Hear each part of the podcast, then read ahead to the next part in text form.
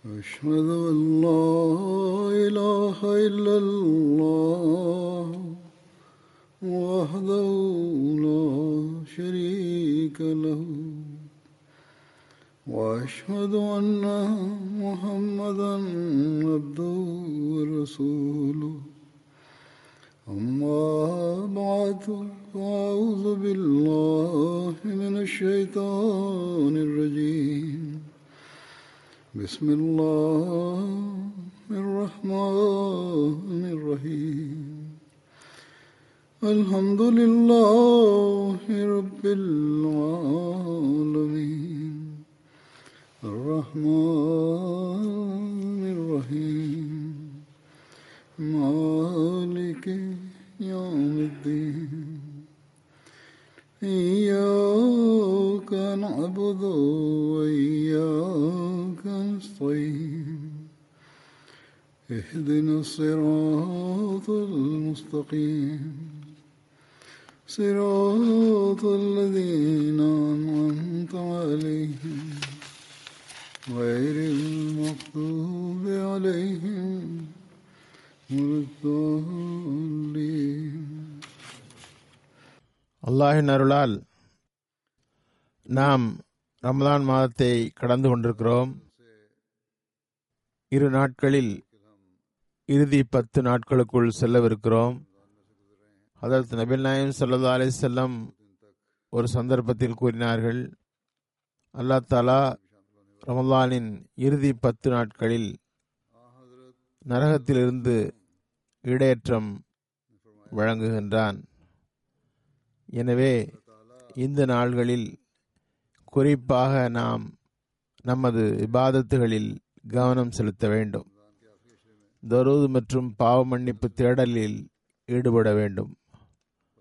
பாவத்திற்காக கழிவிறக்கம் கொள்ள வேண்டும். துஆ செய்ய வேண்டும். அல்லாஹ்வுக்குரிய இபாதத்தின் உரிமைகளை வழங்கிட வேண்டும். அடியார்களின் உரிமையையும் வழங்கிட வேண்டும். இவ்விஷயங்களில் அதிக கவனம் செலுத்த வேண்டும். இதன் மூலம் நாம் அல்லாஹ்வின் திருப்தியை பெறுபவர்களாகி நரகத்திலிருந்து தப்பிப்பவர்களாக வேண்டும். ஹதரத் நபிகள் நாயகம் ஸல்லல்லாஹு அலைஹி வஸல்லம் உடைய சுய வழிமுறை ரமலானின் இறுதி 10 நாட்களில் எவ்வாறு இருந்தன, அவர்களின் இபாதத்தின் தரம் எவ்வாறு இருந்தது? சாதாரண நாட்களிலும் கூட அன்னாரது இபாதத்துகளின் தரம் குறித்து நம்மால் விளக்கவே இயலாது, வார்த்தைகளில் கூற முடியாது என்ற நிலையில் ரமலானில் அதன் நிலை எவ்வாறு இருந்தது என்பது குறித்து ஹதரத் ஆயிஷா ரலியல்லாஹு அன்ஹா கூறுகிறார்கள், அன்னார் எவ்வளவு முயற்சி செய்தார்கள் என்றால் அதனை கூறவே இயலாது. அதனை புரிவது உங்கள் கற்பனைக்கு அப்பாற்பட்டதாகும். அவர்களின் முயற்சியை பற்றி கூற இயலாது. ஹதரத் ஆயிஷா ரலியல்லாஹு அன்ஹா அவர்களால் அன்னாருடைய முயற்சிகளை குறித்து முழுமையாக விளக்க முடிந்ததில்லை. இருந்தும் கூட ஹதரத் நபிகள் நாயகம் ஸல்லல்லாஹு அலைஹி வஸல்லம் உங்களுக்கு ஒரு அழகிய வழிகாட்டி ஆவார்கள் என்று அல்லாஹ் தஆலா நம்பிக்கையாளர்களுக்கு கட்டளையிட்டிருந்தான். நீங்கள் அவரை பின்பற்றியே ஆக வேண்டும்.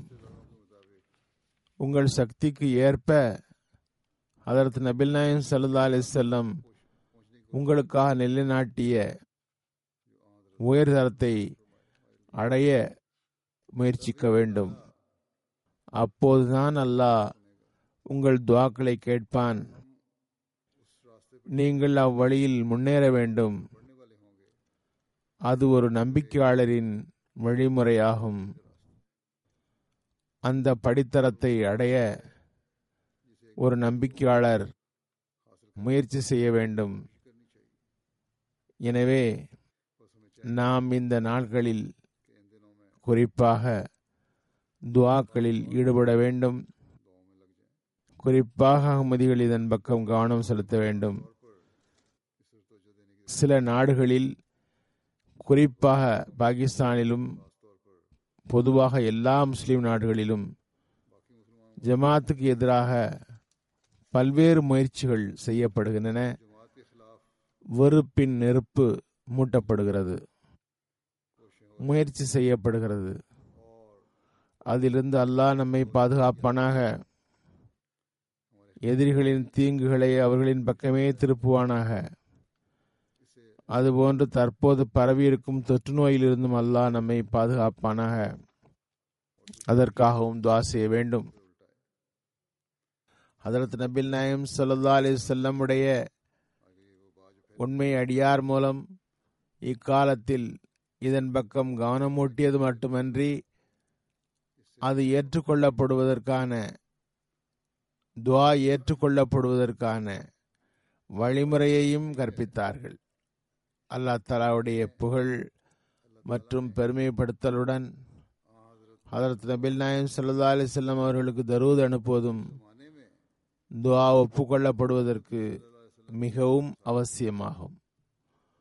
அதுவன்றி அந்த துஆக்கள் வானம் பூமிக்கும் நடுவில் தொங்க ஆரம்பித்து விடுகிறது. பிறகு ஹதரத் நபில் நாயம் ஸல்லல்லாஹு அலைஹி வஸல்லம் கூறினார்கள், எந்த மனிதர் என் மீது ஸலவாத் ஓதுவதை விட்டுவிட்டாரோ அவர் ஜன்னத்தின் வழியை இழந்துவிட்டார். பிறகு இது போன்று இன்னொரு ஹதீஸ், ஹதரத் நபில் நாயம் ஸல்லல்லாஹு அலைஹி வஸல்லம் கூறினார்கள், என் மீது ஸலவாத் ஓதுங்கள், நீங்கள் தரூத் ஓதுவது உங்களது தூய்மை மற்றும் முன்னேற்றத்திற்கு உரிய வழியேயாகும். பிறகு ஹதரத் நபில் நாயம் ஸல்லல்லாஹு அலைஹி வஸல்லமுடைய இன்னொரு வழிகாட்டல், எவர் என் மீது தூய உள்ளத்துடன் தரூத் அனுப்புவாரோ அவர் மீது அல்லாஹ் 10 முறை தரூத் அனுப்புவான், அவரது 10 படித்தரங்களை உயர்த்துகிறான், அவருக்கு 10 நன்மைகளை எழுதுகிறான். இந்த அறிவிப்புகளிலிருந்து தரூதுடைய முக்கியத்துவம் விளங்குகிறது. நாம் ஹதரத் மசீமோத் அலை இஸ்லாமை ஏற்றுக்கொண்டுள்ளோம். நாம் ஹதரத் மசீமோத் அலை இஸ்லாம் மூலம் ஹதரத் நபில் நாயம் ஸல்லல்லாஹு அலைஹி வஸல்லமுடைய தகுதி அந்தஸ்து குறித்து புரிந்து கொண்டதாக வாதமும் செய்கிறோம். அவர்கள் மூலமன்றி அது சாத்தியமும் இல்லை. நமது கடமையாவது தரூதுடைய முக்கியத்துவத்தை உணர்ந்து அதிகம் தரூது ஓத முயற்சிக்க வேண்டும். அல்லாஹ் நமது துஆக்களை கேட்க வேண்டும் என்பதற்காக மட்டுமல்லாமல் நிரந்தரமான தூய்மை நமது வாழ்வில் அங்கமாவதற்காக அதனை செய்ய வேண்டும். தரூது மூலம் நாம் அல்லாஹ்வின் நெருக்கத்தை பெற வேண்டும். நாம் இந்த தரூது மூலம் வருங்கால வாழ்வை தூய்மைப்படுத்த வேண்டும். நாம் மார்க்க மற்றும் ஆன்மீக முன்னேற்றம் பெறுபவர்கள் ஆக வேண்டும். நாம் ஹதரத் நபில் நாயம் ஸல்லல்லாஹு அலைஹி வஸல்லம் உடைய உண்மை பேரன்பரை ஏற்றுக்கொண்டுள்ளோம் என்ற நமது வாதம் வெறும் வாயளவில் மட்டும் இருக்கக்கூடாது. மாறாக நமது ஒவ்வொரு செயல் அசைவு அமைதி நமது இந்த வாதத்தை மெய்ப்பிக்க வேண்டும். நாம் ஹதரத் மஹதி மஹூத் அவர்களை ஏற்றுக்கொண்டுள்ளோம். ஹதரத் நபில் நாயம் ஸல்லல்லாஹு அலைஹி வஸல்லம் மீது எல்லோரையும் விட அதிகம் அன்பு கொண்டவர்கள் இவர்கள்தான் என்று அவர்களை பற்றி வானத்து மலக்குகளும் கூறியுள்ளார்கள். ஹதரத் மசீமோத் அலை இஸ்லாம் தமது இஸ்லாம் பற்றி குறிப்பிட்டவாறு கூறிய வார்த்தைகள் இவ்வாறாகும்: சல்லி அலா முஹம்மதின் வாலி முஹம்மதின் சையிதே உல்தே ஆதம் வஹாத்தமுன் நபியின். தரூத் அனுப்புவீராக முஹம்மதின் மீதும் முஹம்மதின் குடும்பத்தின் மீதும், அவர் ஆதமுடைய மக்களின் தலைவராவார், அவர் நபிமார்களுக்கு ஹாத்தமும் ஆவார், ஸல்லல்லாஹு அலைஹி வஸல்லம். அன்னார் கூறுகிறார்கள், இதில் கூறப்பட்டதாவது எல்லா உயர்வுகள், மேன்மைகள், அடையாளங்கள் அனைத்தும் அவர்களினால் கிடைத்த அன்பளிப்பேயாகும், அவர்கள் மீது அன்பு கொண்டதன் வெகுமதியாகும். சுப்ஹானல்லாஹ். பிரபஞ்சங்களின் தலைவராகிய அன்னாரது நிலைமையை எத்தகையது, அன்னாருக்கு ஏகத்துவனின் சமூகத்தில் எத்தகைய உயர் தகுதி இருந்தது, எத்தகைய நெருக்கம் இருந்தது, அவரது நேசம் பெற்றவர் இறைவனின் நேசத்தை பெற்று விடுகிறார், அவரது சேவகராக இருப்பவர் உலகத்தினால் சேவை பெறத்தக்கவராகிறார். அதாவது ஹதரத் நபில் நாயம் ஸல்லல்லாஹு அலைஹி வஸல்லம் உடைய அடிமைத்தனத்தின் உரிமையை தந்தவர் அல்லாஹ்விடம் எத்தகைய தகுதியை பெறுகிறார் என்றால், ஒரு உலகமே அவரிடம் ஒன்று கூடி தாம் அடிமையாக இருக்கிறோம் என்று கூறுகிறது. ஆகவே இன்று உலகில் ஹதரத் மிர்சா குலாம் அஹமது காதியானி மசி மஹூது மஹதி மஹூது உடைய தகுதி, அந்தஸ்து, ஹதரத் நபில் நாயகம் ஸல்லல்லாஹு அலைஹி வஸல்லம் உடைய அடிமையாக இருந்ததன் விளைவாகும். ஹதரத் நபில் நாயகம் ஸல்லல்லாஹு அலைஹி வஸல்லம் மீது அன்பு கொண்டதன் விளைவாகும். ஹதரத் நபில் நாயகம் ஸல்லல்லாஹு அலைஹி வஸல்லம் உடைய உண்மையான பேரன்பராக இருந்ததன் விளைவாகும். இந்த அன்பின் காரணத்தினால் அல்லாஹ் தாலா மஸீஹ் மவ்ஊத் அலைஹிஸ்ஸலாம் அவர்களை உம்மத்தி நபியாக ஆக்கியுள்ளான். ஹதரத் நபில் நாயகம் ஸல்லல்லாஹு அலைஹி வஸல்லம் உடைய பணியை பரப்புவதற்காக அனுப்பியுள்ளான், அதனை மேலும் கொண்டு செல்வதற்காக அனுப்பியுள்ளான், இஸ்லாத்தினை பரப்புவதற்காக அனுப்பியுள்ளான். ஹதரத் நபில் நாயம் ஸல்லல்லாஹு அலைஹி வஸல்லம் கூறுகிறார்கள், இந்த இடத்தில் எனக்கு நினைவுக்கு வருகிறது, ஓ இரவு இந்த எளியவன் அதிகமாக துரூத் ஓதினான், அப்போது உள்ளமும் உயிரும் முழுமையாக நறுமணம் பெற்றது. அந்த இரவில் கனவு கண்டேன், கம்பீரமான ஒளி பிரவாகமாக வரும் தூய இனிய நீரை போன்று காணப்படுகிறது. மலக்குகள் அந்த ஒளியின் பிரவாகத்தை இந்த எளியோனின் இருப்பிடத்திற்கு எடுத்து வருகின்றார்கள். ஒருவர் அதில் கூறுகிறார், ஹதரத் முஹம்மது ஸல்லல்லாஹு அலைஹி வஸல்லம் மீது நீர் அனுப்பிய அந்த தரூத்களின் பரக்கத்துகளே இவை. அதேபோன்று இன்னொரு வியத்தகு சம்பவம் உள்ளது. ஒரு முறை இல்ஹாம் வந்தது, அதன் பொருள் மார்க்கத்தை புதுப்பிக்க இறை விருப்பம் இழந்துள்ளது, ஆனால் அதனை நிறைவேற்றுபவர் தென்படவில்லை, அது யார் என்பதில் கருத்து வேறுபாடு. அப்போது நான் பார்க்கிறேன், மக்கள் ஒரு புத்துயிர் அளிப்பவரை தேடி அழைகின்றனர். ஒரு மனிதர் இந்த எளியோன் அருகில் வந்து கூறுகிறார், ஹாதா ரஜுலுன் யுஹிப்பு ரசூலுல்லா, ஹதரத் ரசூலுல்லாஹி ஸல்லல்லாஹு அலைஹி வஸல்லம் மீது அன்பு கொள்பவர் இந்த மனிதர்தான். இந்த கூற்றின் பொருள் என்னவென்றால், மார்க்கத்தை உயிர்ப்பிக்க மிக பெரும் நிபந்தனை ரசூலின் மீது அன்பு கொள்வதாகும்.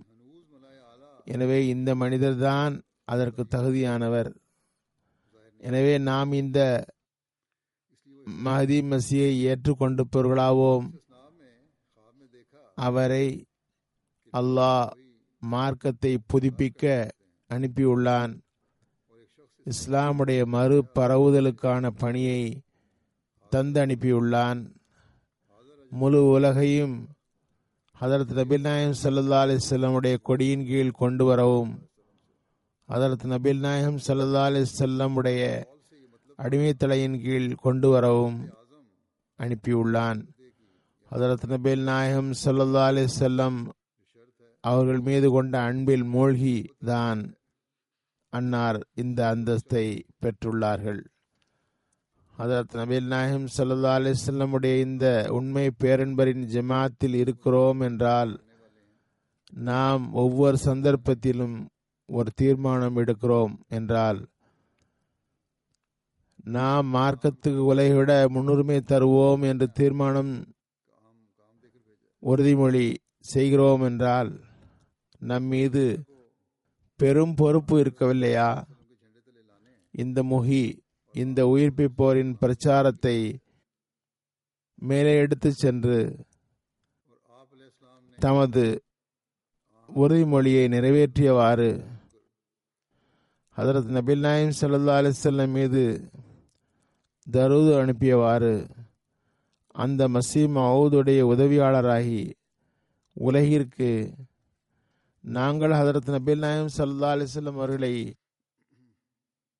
இழிவுபடுத்துவோர் என்று கருதுகிறீர்களே, அவர்தான் ஹதரத் நபிகள் நாயகம் ஸல்லல்லாஹு அலைஹி வஸல்லம் மீது அதிகம் அன்பு செலுத்துபவராக இருந்தார் என்றும் அவரிடமிருந்தே தரூது மற்றும் சலாம் பற்றிய சரியான புரிதலனை பெற்றுதான் ஹதரத் நபி ஸல்லல்லாஹு அலைஹி வஸல்லம் அவர்கள் மீது தரூது அனுப்புவர்களாக இருக்கிறோம் என்றும் நாங்கள் தான் இந்த ரமலானில் எங்கள் சொந்த காரியங்களுக்காக மட்டுமன்றி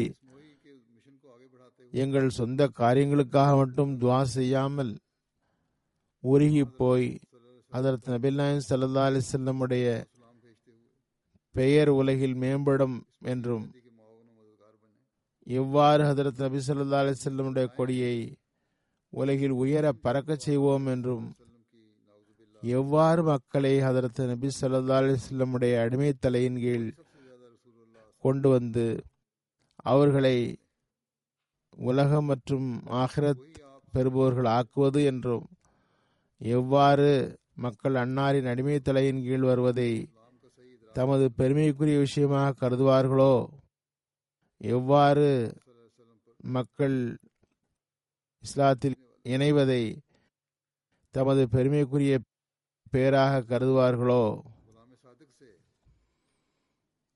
அதுவே உலகில் அமைதி மற்றும் பாதுகாப்புக்குரிய மார்க்கமாகும். அந்த மார்க்கமே ஒரு மனிதனை இறைவனுடன் இணைக்கும் தகுதி பெற்ற மார்க்கமாகும். இன்றும் கூட முஹம்மது ஸல்லல்லாஹு அலைஹி வஸல்லம் மீது அன்பு கொள்வதால் அல்லாஹ் அவர்களை ஏற்றுக்கொண்டவர்களின் துஆக்களை கேட்கிறான் என்றும் அந்த மார்க்கம்தான் வாதம் செய்கிறது. உடனே பதில் தருவதும் அந்த மார்க்கத்தில் தான் உள்ளது. எனவே மிகப்பெரிய பொறுப்புதான் அஹ்மதிகளாகிய நமது தோள்களில் சுமத்தப்பட்டுள்ளது. நாம் தான் உலகிற்கு கூற வேண்டும், நாம் தான் இந்த கடமையை எவ்வாறு நிறைவேற்றுகிறோம் என்பதை ஆழ்ந்து சிந்தித்து பார்க்க வேண்டும். பிறகு நாம் நமது இறைவனிடமிருந்து அருள்களை பெறுபவர்களாவோம். நாம் உண்மையாக கியாமத்து வரை இந்த அருள்களுக்கு வாரிசாக வேண்டும் என்றால் நாம் தனிப்பட்ட முறையிலும் சரி ஒட்டுமொத்த அடிப்படையிலும் சரி ஹதரத் நபிகள் நாயகம் ஸல்லல்லாஹு அலைஹி வஸல்லம் மீது தரூத் மற்றும் சலாமை அனுப்பி கொண்டே இருக்க வேண்டும். நாம் இவ்வாறு செய்து வருவோம் என்றால் பிறகு நாம் பார்ப்போம் எதிரிகளின் சதித்திட்டங்கள் தாக்குதல்கள் அல்லாஹ்வின் அருளால் எவ்வாறு நாசமாக போகின்றன என்பதை பார்ப்போம்.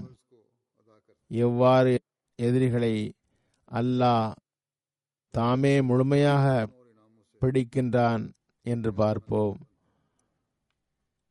ஆன்மீகமான முறையிலும் சரி நாமும் நமது சந்ததிகளும் முன்னேற்றங்களின் படித்தரங்களை எவ்வாறு கடந்து செல்கிறோம் என்று பார்ப்போம். நாம் பிறகு நமது தனித்துவாக்களிலும் நிறைவேறுதலின் அடையாளங்களை பார்ப்போம். பிறகு நமது கூட்டு துவாக்கள் நிறைவேறுவதின் அடையாளங்களை பார்ப்போம். இதுவும் பொய்யாகாது. ஏனென்றால் அல்லாஹ் தஆலா உடைய ரசூல் நமக்கு இதற்குரிய உத்தரவாதம் தந்திருக்கிறார்கள். இந்த துவா மற்றும் அல்லாஹுடைய புகழ் ஆகியவற்றை தரூத் அனுப்பியவாறு செய்வீர்கள் என்றால் பிறகு அது உங்களுடைய விருப்பங்களை நிறைவேற்றக்கூடிய துவாவாக அமையும். ஆனால் நிபந்தனை என்னவென்றால் களங்கமற்ற மனதுடன் அந்த துவா அனுப்பப்பட்டிருக்க வேண்டும். ஹதரத் நபி நாயம் ஸல்லல்லாஹு அலைஹி வஸல்லம் உடைய தகுதி அந்தஸ்தை உயர்த்துவதற்காக ஒரு துடிப்பு ஏற்பட வேண்டும். அல்லாஹின் முன் உள்ளத்தால் துவா அனுப்பப்பட வேண்டும். அது எப்போது ஏற்படும் என்றால் அது குறித்து ஆழிய அறிவுடன் செய்யப்பட வேண்டும். அது குறித்து சுருக்கமாக கூறிவிடுகிறேன்.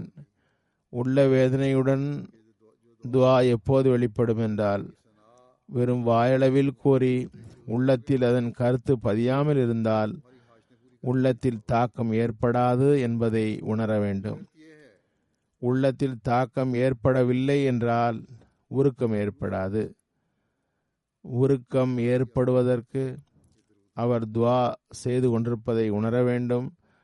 லட்சக்கணக்கானோர் கோடிக்கணக்கானோர் வாயளவில் தரூத் அனுப்புகிறார்கள், ஆனால் அதன் பொருள் என்ன என்று அவர்களுக்கு தெரியாது. தரூத் ஓதுவதால் என்ன பயன் என்றும் தெரிவதில்லை. அதற்கு நபி நாயம் ஸல்லல்லாஹு அலைஹி வஸல்லம் அவர்களுக்கு அதனால் என்ன பயன்? அதற்கு முஸ்லிம் மவ்ஊத் ரலியல்லாஹு அன்ஹு ஒரு முறை கூறியிருந்தார்கள். அதன் சுருக்கத்தை இப்போது நான் கூறிவிடுகிறேன். தரூதில் அல்லாஹும்ம ஸல்லி முதலில் வைக்கப்பட்டுள்ளது, அல்லாஹும்ம பாரிக் அடுத்து வைக்கப்பட்டுள்ளது. அதன் ஞானம் என்னவென்றால் சலாத் என்பது துவாவாகும். அல்லாஹும்ம சல்லி என்பதன் பொருள் அல்லாவே அதற்கு ரசூல் கரீம் ஸல்லல்லாஹு அலைஹி வஸல்லம் மீது துவா செய்வாயாக. துவா செய்பவர் இரு வகைப்படுவார். ஒரு வகை அவரிடம் எதுவும் இருக்காது, பிறரிடம் அவர் கேட்கிறார். இரண்டாவது துவா என்பது அவரிடம் சுயம் சக்தி இருக்கும், தாமே வழங்குகிறார். நாம் அல்லாஹ்வை பற்றி துவா செய் என்றால் அதன் பொருள் இறைவன் தான் படைத்த படைப்புகள், காற்று, பூமி, மலைகள் அனைத்தையும் கையில் வைத்திருப்பவன். அவன் அவற்றிடம் என் அடியாருக்கு உதவி செய் என்று கூறுகிறான். அல்லாஹும்ம சல்லி என்பதன் பொருள் அல்லாஹ்வே எல்லா நன்மை நற்செயல்கள், உலக மற்றும் வானத்தின் அனைத்து பொருள்களையும் உன் ரசூலுக்காக விரும்பு, அவருக்கு கண்ணியம் பெருமையை வழங்குவாயாக, அவரது கண்ணியம் பெருமையை அதிகரிப்பாயாக. பிறகு அல்லாஹ் நாடினால் அதனை விட வேறு அதிகமாக வேறு எதுவும் தேவையில்லை. அல்லாஹ் என்ன நாடுகிறான் என்பதை நாம் புரிய முடியாது. இந்த துவாவை அல்லாஹ்வின் முன் நாம் எடுத்து வைக்கின்றோம். அவன் விரும்பினால் அதிகம் தகுதிகளை வழங்க முடியும். அது அவன் கையில் இருக்கிறது. அவன் என்ன விரும்புகின்றானோ அதனை வழங்குகின்றான்.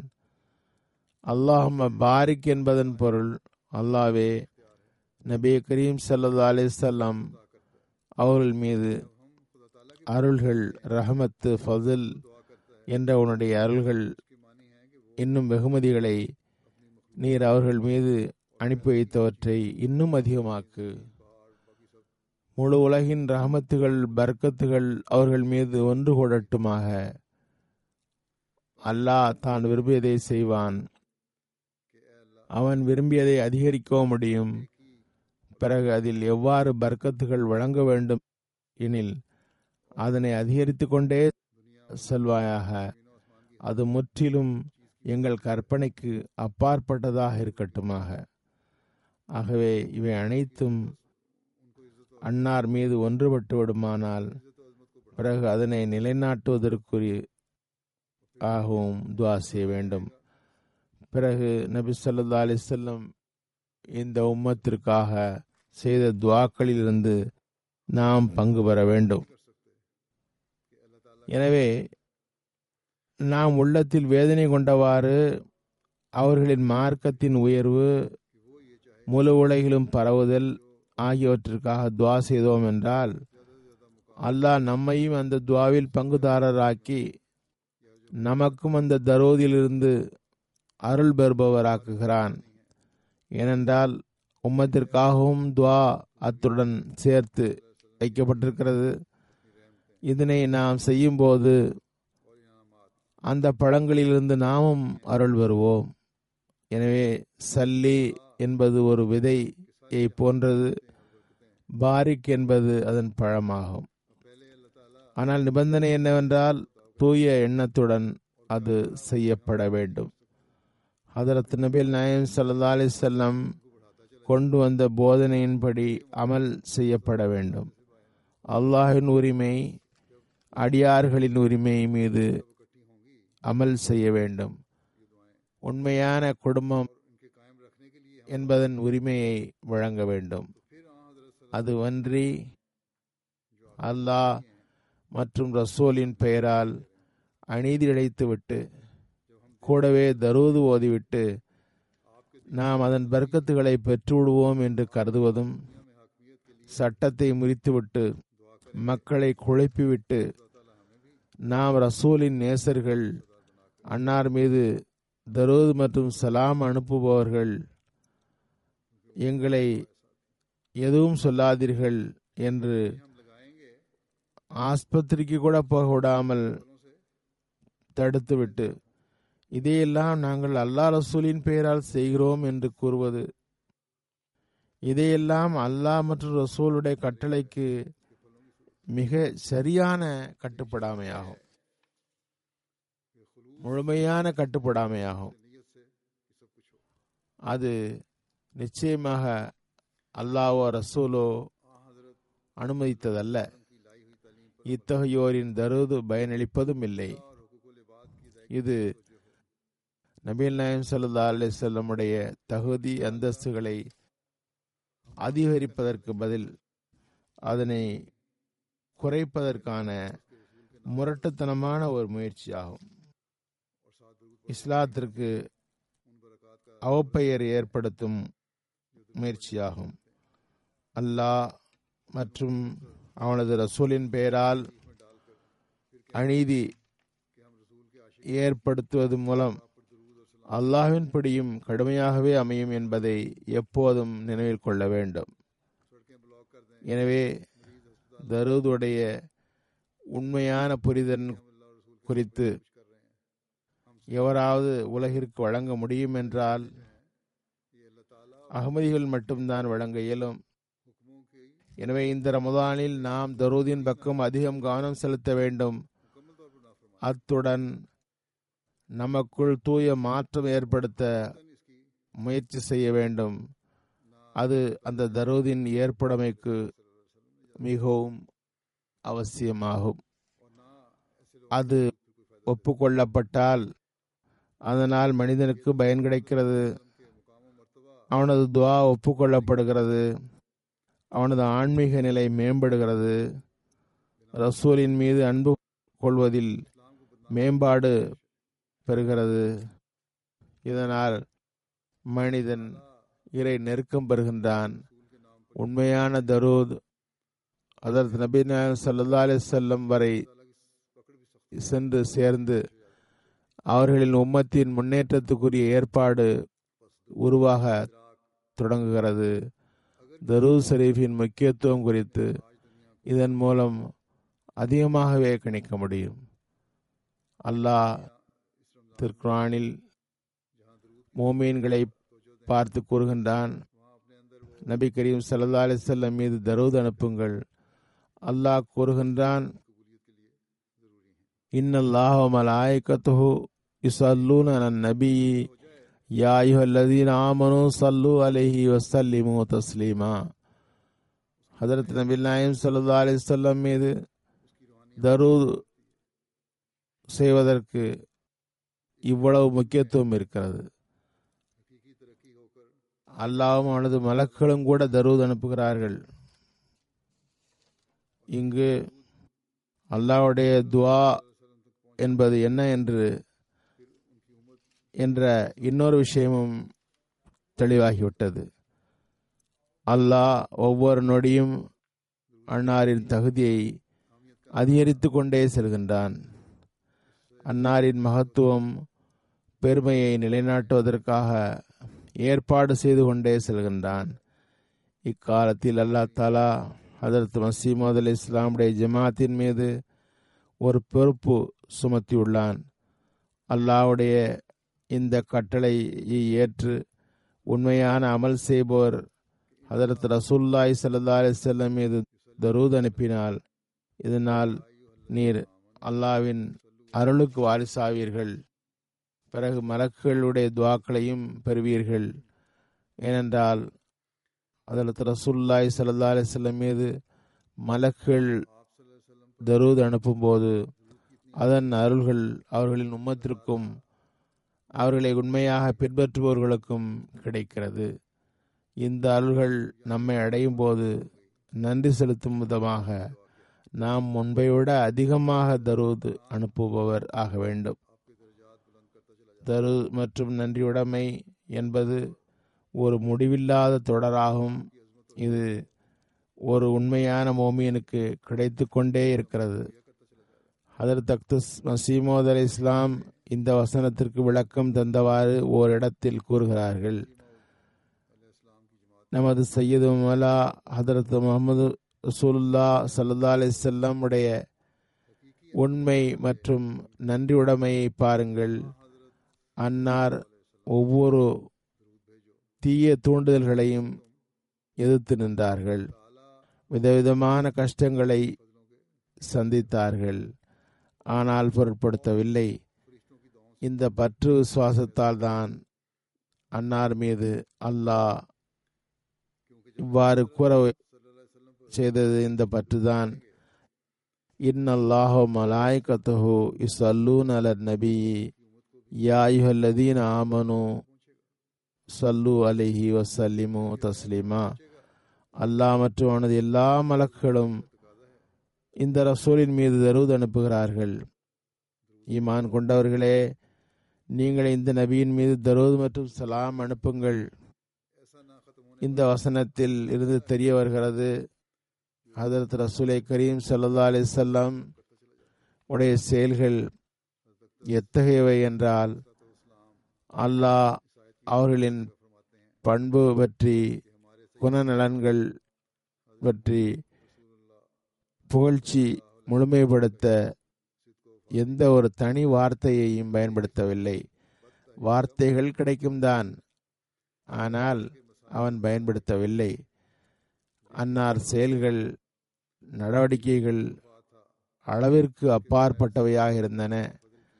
அவற்றை அளவிடுவது சிரமம். அதுபோன்ற வசனம் வேறு எந்த நபிக்காகவும் பயன்படுத்தவில்லை.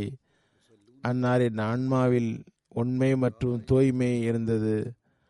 அவர்களின் செயல்கள் இறைவனிடம் எவ்வளவு விரும்பத்தக்கதாக இருந்தது என்றால், அல்லாஹ் நிரந்தரமாக ஒரு கட்டளையை வழங்கிவிட்டான். வருங்கால மக்கள் நன்றி செலுத்தும் வகையில் தரூத் அனுப்புங்கள். ஏனென்றால் இந்த நன்றி செலுத்துதல் நமக்கு தான் பயன் தருவதாக அமைகிறது. அல்லாஹ் இந்த ரமதானிலும் கூட தரூதுடைய முக்கியத்துவத்தை புரிந்தவாறு தரூத் அனுப்ப தௌஃபீக் தருவானாக. அல்லாஹும்ம ஸல்லி அலா முஹம்மதின் வால ஆலி முஹம்மதின் கமா ஸல்லைத அலா இப்ராஹீமா வால ஆலி இப்ராஹீமா இன்னக ஹமீதுன் மஜீத். அல்லாஹும்ம பாரிக் அலா முஹம்மதின் வால ஆலி முஹம்மதின் கமா பாரக்த அலா இப்ராஹீமா வால ஆலி இப்ராஹீமா இன்னக ஹமீதுன் மஜீத். இப்போது நான் கவனமூட்ட விரும்பும் இன்னொரு விஷயம் துஆஏ இஸ்திக்ஃபார், பாவ மன்னிப்பு தேடலாகும். அஸ்தஃபிருல்லாஹ ரப்பி மின் குல்லி ஸம்பின் வ அதூபு இலை. நான் எல்லா பாவங்களுக்காகவும் அல்லாஹ்விடம் மன்னிப்பு கேட்கிறேன், என் இறைவனிடம் கழிவிறக்கம் தேடியவாறு திரும்புகிறேன். இது எத்தகைய துஆ என்றால் மிக மிக முக்கியமானது. ஹதரத் மஸீஹ் மவ்ஊத் அலைஹிஸ்ஸலாம் இது பற்றி கூறுகிறார்கள், இஸ்திஃபாருடைய அசல் பொருள் என்னவென்றால் இறைவனிடம் ஒரு விண்ணப்பம் செய்தல். மனித பலகீனம் வெளிப்பட்டு விடக்கூடாது. இறைவா, என் இயல்புக்கு ஒரு ஆதரவு வழங்குவாயாக, உன் ஆதரவுக்குள் என்னை எடுத்துக்கொள்வாயாக. இந்த சொல் ஒஃபர என்ற சொல்லில் இருந்து எடுக்கப்பட்டது. அதற்கு மூடுதல் என்று பொருள். எனவே இதன் பொருள், இறைவன் எனது மனித பலகீனங்களை மூடிவிட வேண்டும். பொதுவாக மக்களுக்கு இந்த சொல் இன்னும் பல பரந்த பொருள்களை தருகிறது. நம்மிடம் வெளிப்பட்டுவிட்ட பாவங்களை இறைவன் மறைத்து அழித்து விட வேண்டும். ஆனால் அசல் மற்றும் உண்மையான பொருளானது இறைவன் தனது இறை சக்தியால் மனித பலகீனத்தால் மனித வெளிப்பட்டு விடாமல் தமது சக்தியால் சக்தி வழங்கி, தனது அறிவால் அறிவை வழங்கி, தனது ஒளியால் ஒளியை வழங்கி தர வேண்டும். இறைவன் மனிதனை படைத்து அவனை விட்டு தனியாய் போய்விடவில்லை. மாறாக அவன் மனிதனுடைய ஹாலிக் படைப்பாளனாக இருப்பது போன்று அவனது உட்புற வெளிப்புற எல்லா சக்திகளையும் உருவாக்கியவனாக இருப்பது போன்று மனிதனது கையூமாகவும் இருக்கிறான். அதாவது எவற்றை படைத்தானோ அதனை தமது சிறப்பான அருளால் பாதுகாத்து தரவும் செய்கிறான். கூறுகிறார்கள், இறைவனது பெயர் கையூம் ஆகும். அவன் தனது எல்லா படைப்பினங்களையும் நிலைத்திருக்க செய்பவன். எனவே மனிதனுக்கு முக்கியமானது அவன் எவ்வாறு மனிதனது காலிக்கியத்தினால் படைக்கப்பட்டானோ அதனை போன்று அவன் தனது படைப்பின மைய கருத்தை இறைவன் தனது கையூமியத்தின் மூலமாக அது வழி பிறழ்வதிலிருந்து காப்பாற்றவும் செய்கிறான். எனவே மனிதனுக்கு இயல்பின் ஒரு தேவை இருக்கிறது. எனவே இஸ்திஃபார் செய்யுமாறு வழிகாட்டல் வழங்கப்பட்டுள்ளது. இதன் பக்கமே திருக்குரானில் சுட்டிக்காட்டப்பட்டுள்ளது, அல்லாஹு லா இலாஹ இல்லாஹுல் ஹய்யுல் கய்யூம். எனவே அவன் ஹாலிக்காகவும் உள்ளான், கையூமாகவும் இருக்கிறான். எனவே மனிதன் பிறந்துவிட்டான், பிறகு படைக்கும் தன்மை முழுமையாகிவிட்டது. பிறகு காயமியத் என்ற நிலைப்படுத்தும் பண்பு நிரந்தரமானது. எனவே இஸ்திஃபாருடைய தேவை ஏற்பட்டது. தமது நிலைமை பிறழ்வதிலிருந்து காப்பாற்றுவதற்காக இறைவனுடைய கையூமியத் என்ற பண்பு பணி செய்கிறது. அதனால் மனிதன் இஸ்திஃபார் செய்கின்றான். எனவே அல்லாஹ்வுடைய ஒவ்வொரு பண்புக்கும் ஒரு அருள் இருக்கிறது. இஸ்திஃபார் என்பது கையூமியத் பண்பிலிருந்து பயன்பெறுவதற்காக உருவாக்கப்பட்டதாகும். இதன் பக்கம் சுட்டிக்காட்டியவாறு சூரை ஃபாத்திஹாவில் ஈயாக்க நஅபுது வ ஈயாக்க நஸ்தஈன் உள்ளது.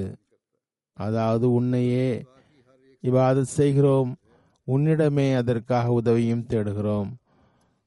உனது கையூமியத் ரபூபியத் எமக்கு உதவி செய்யட்டும், எங்களை தடுமாறுவதிலிருந்து காப்பாற்றட்டும். அதன் மூலம் எங்களிடமிருந்து பலகீனம் வெளிப்படாமல் இருக்க வேண்டும். நாங்கள் இபாதத் செய்ய முடியாமல் போய்விடக்கூடாது. எனவே இபாதத் செய்வதற்காகவும் ஷைத்தானுடைய தாக்குதல்களிலிருந்து தப்புவதற்காகவும் அல்லாஹ் தஆலாவுடைய கட்டளைப்படி அமல் செய்வதற்காகவும் இஸ்திஃபார் மிகவும் முக்கியமான ஒரு பொருளாகும். அது ஒன்றி பாவம் வெளிப்பட்ட பிறகு இஸ்திஃபார் செய்து கொள்ளலாம் என்பதல்ல. நிச்சயமாக அந்த நிலையிலும் தௌபா இஸ்திஃபார் செய்ய வேண்டும். ஏனென்றால் வருங்காலத்தில் பாவத்திலிருந்து தப்புவதற்கு, பழைய பாவங்களுக்கு மன்னிப்பு பெறுதல், இவற்றுக்கு இறை உதவி தேவை. எனவே இஸ்திஃபார் மூலமே அதுவும் கிடைக்கிறது. எனவே பாவம் வெளிப்பட்டுவிட்ட பிறகும் வெளிப்படாத நிலையிலும் இஸ்திக்ஃபார் மிகவும் அவசியமாக தேவைப்படுகிறது. ஷைத்தான் உங்கள் வழியில் நிற்கிறான். மனிதன் தனது முயற்சியால் அவனிடமிருந்து தப்ப முடியாது. மனிதன் எனது முயற்சியால் தப்பிவிடுவேன் என்று நினைத்தால் அது சாத்தியமில்லை. அதற்கு ஒரே ஒரு வழி அல்லாஹ்விடம் உதவி கேட்பதாகும். அல்லாஹ் கூறுகின்றான், எனது உதவியை பெறுவதற்கு நீங்கள் அதிகமாக இஸ்திக்ஃபார் செய்யுங்கள். அதன் மூலமே வருங்காலத்தில் ஷேத்தானுடைய தாக்குதல்களிலிருந்து தப்ப முடியும். அது கடந்த கால பாவ மன்னிப்புக்கும் காரணமாகிவிடுகிறது. மனிதன் பலகீனமானவன்.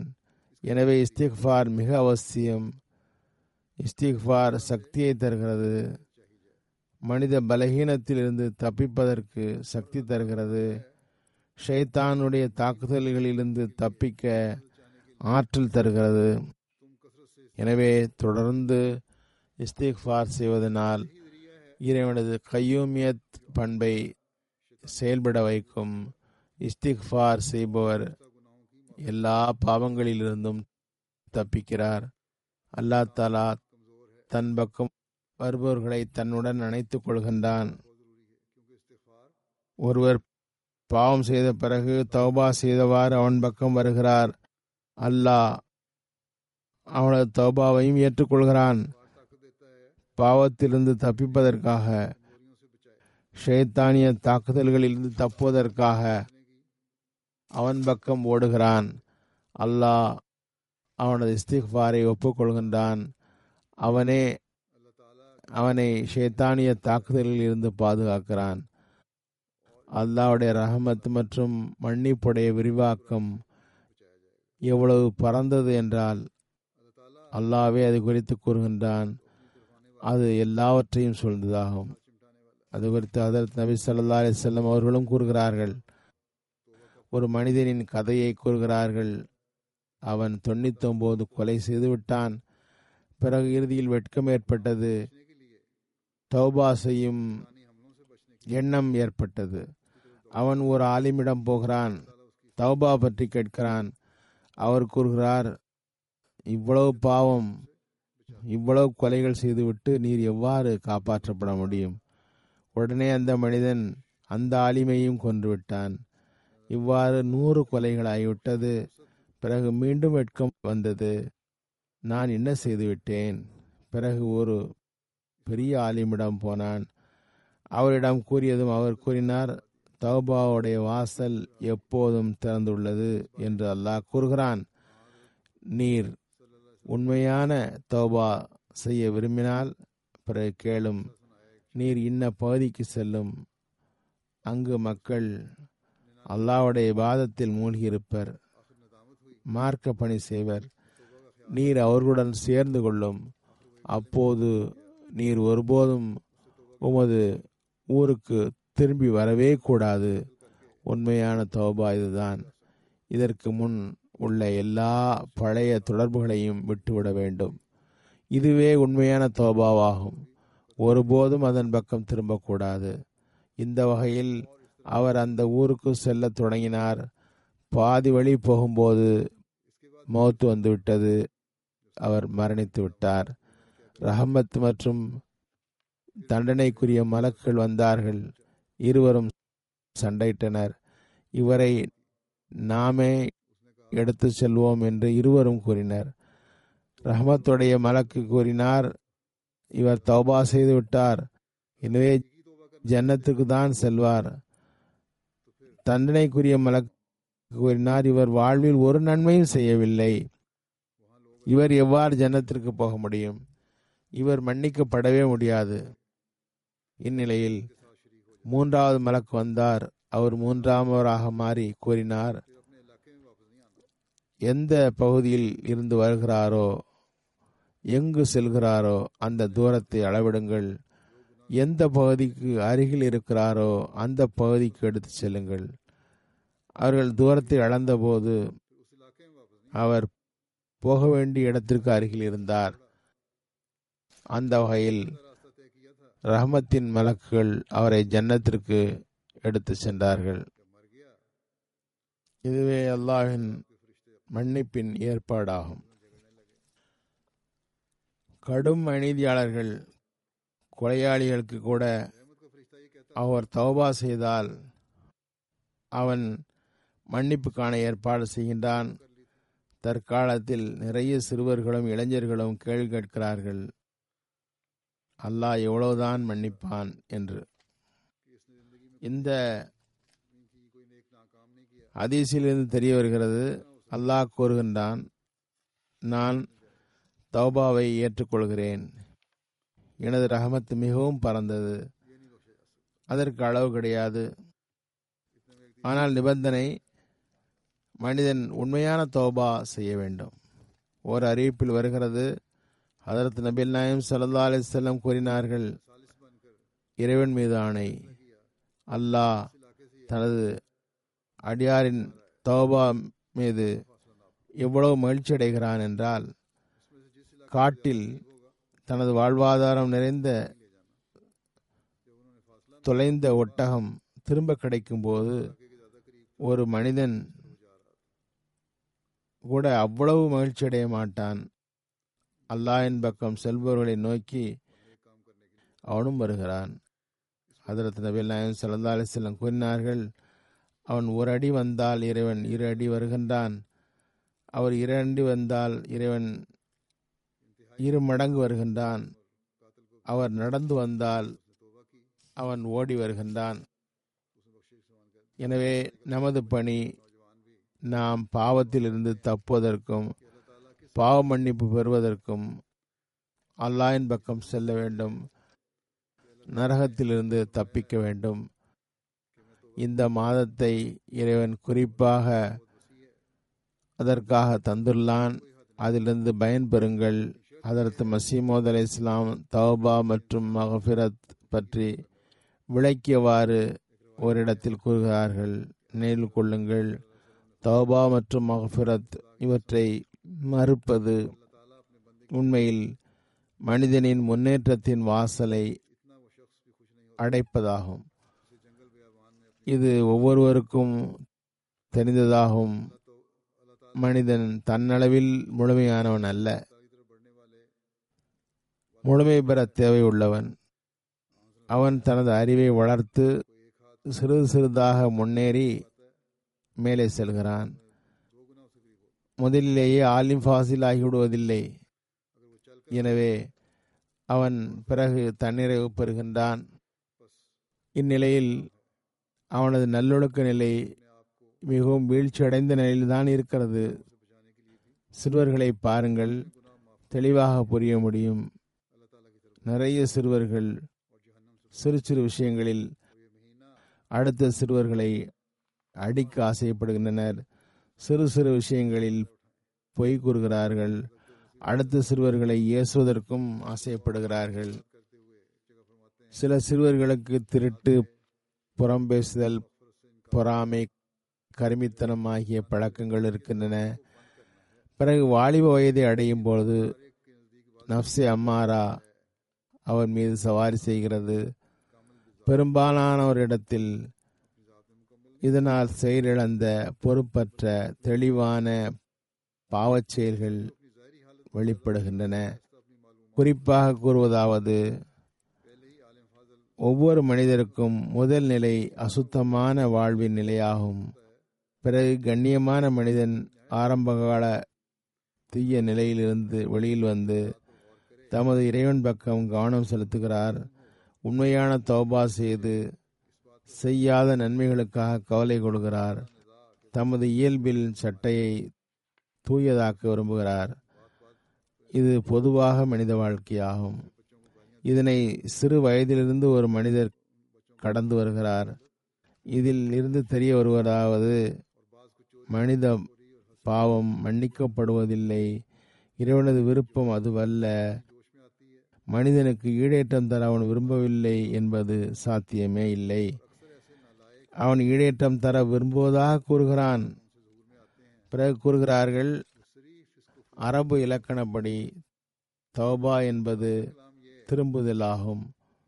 இதன் அடிப்படையில் இறைவனுடைய பெயரும் தவ்வாபாகும், மிகவும் திரும்புபவன்.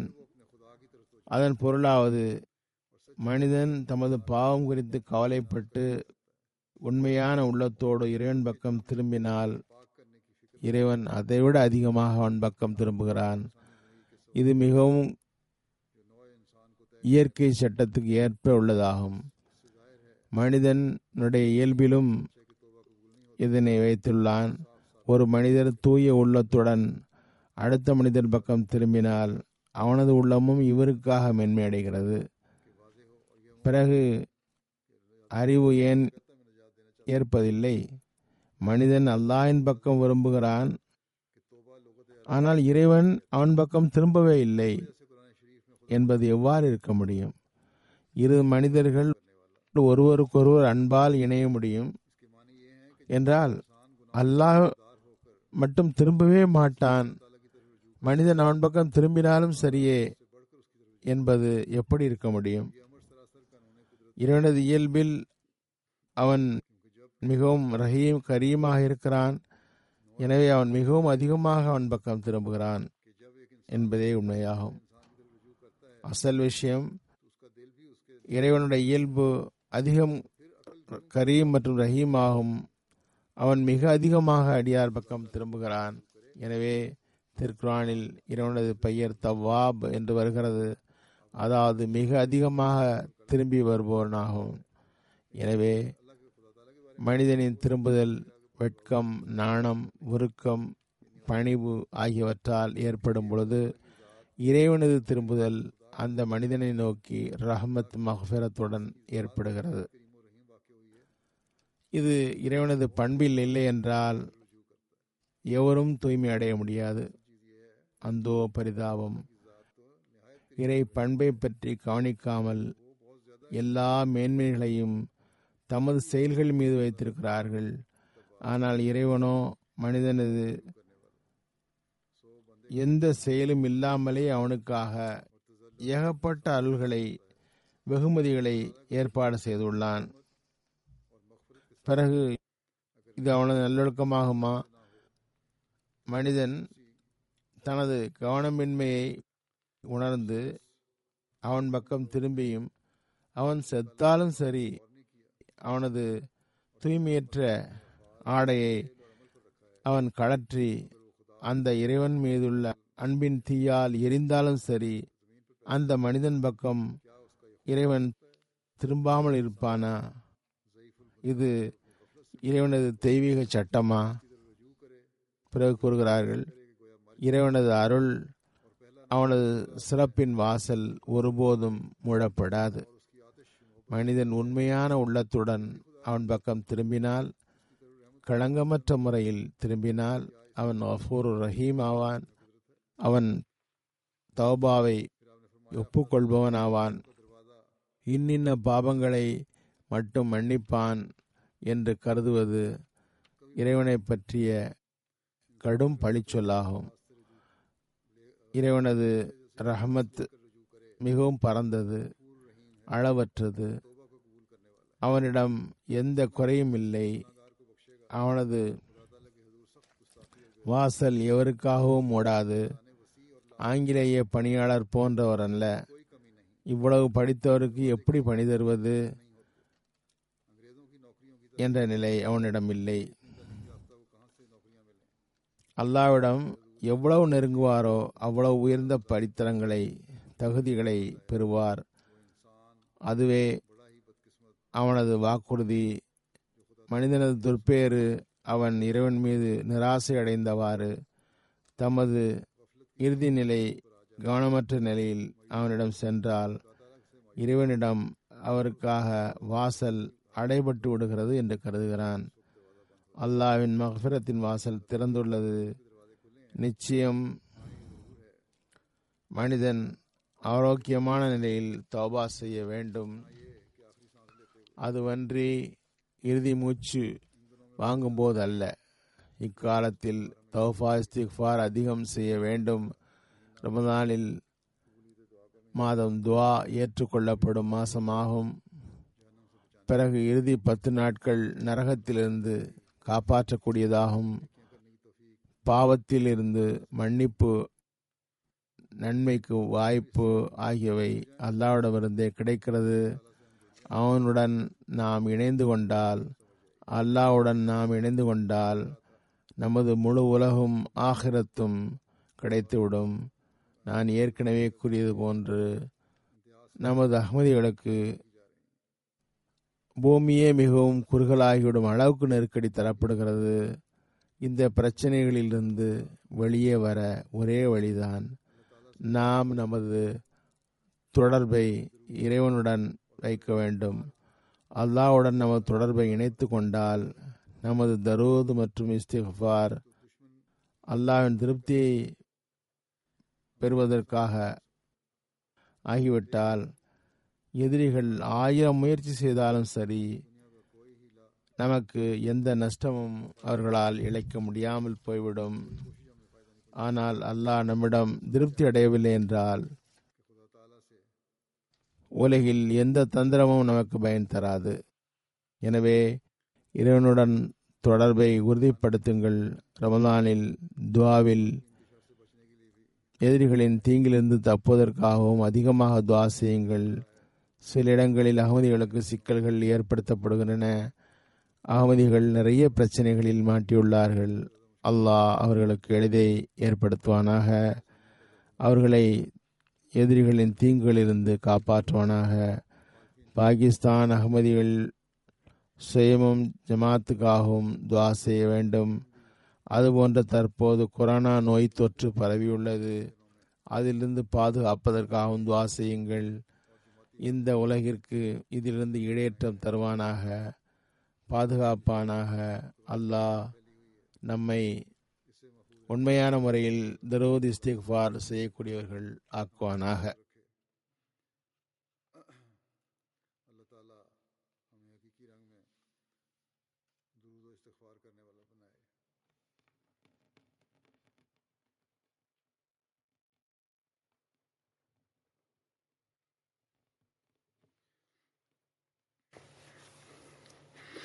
Alhamdulillah, alhamdulillah, nahmaduhu wa nasta'inuhu wa nastaghfiruhu wa nu'minu bihi wa natawakkalu alayhi wa na'udhu billahi min shururi anfusina wa min sayyi'ati a'malina. من يهده الله فلا مضل له ومن يضلل فلا هادي له ونشهد أن لا إله إلا الله ونشهد أن محمدا عبده ورسوله. عباد الله رحمكم الله.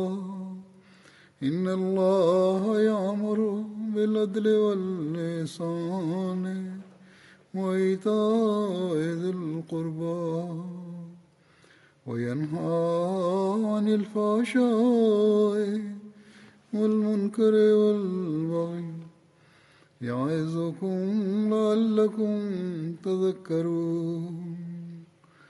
اذكروا الله يذكركم وادعوه يستجب لكم ولذكر الله أكبر.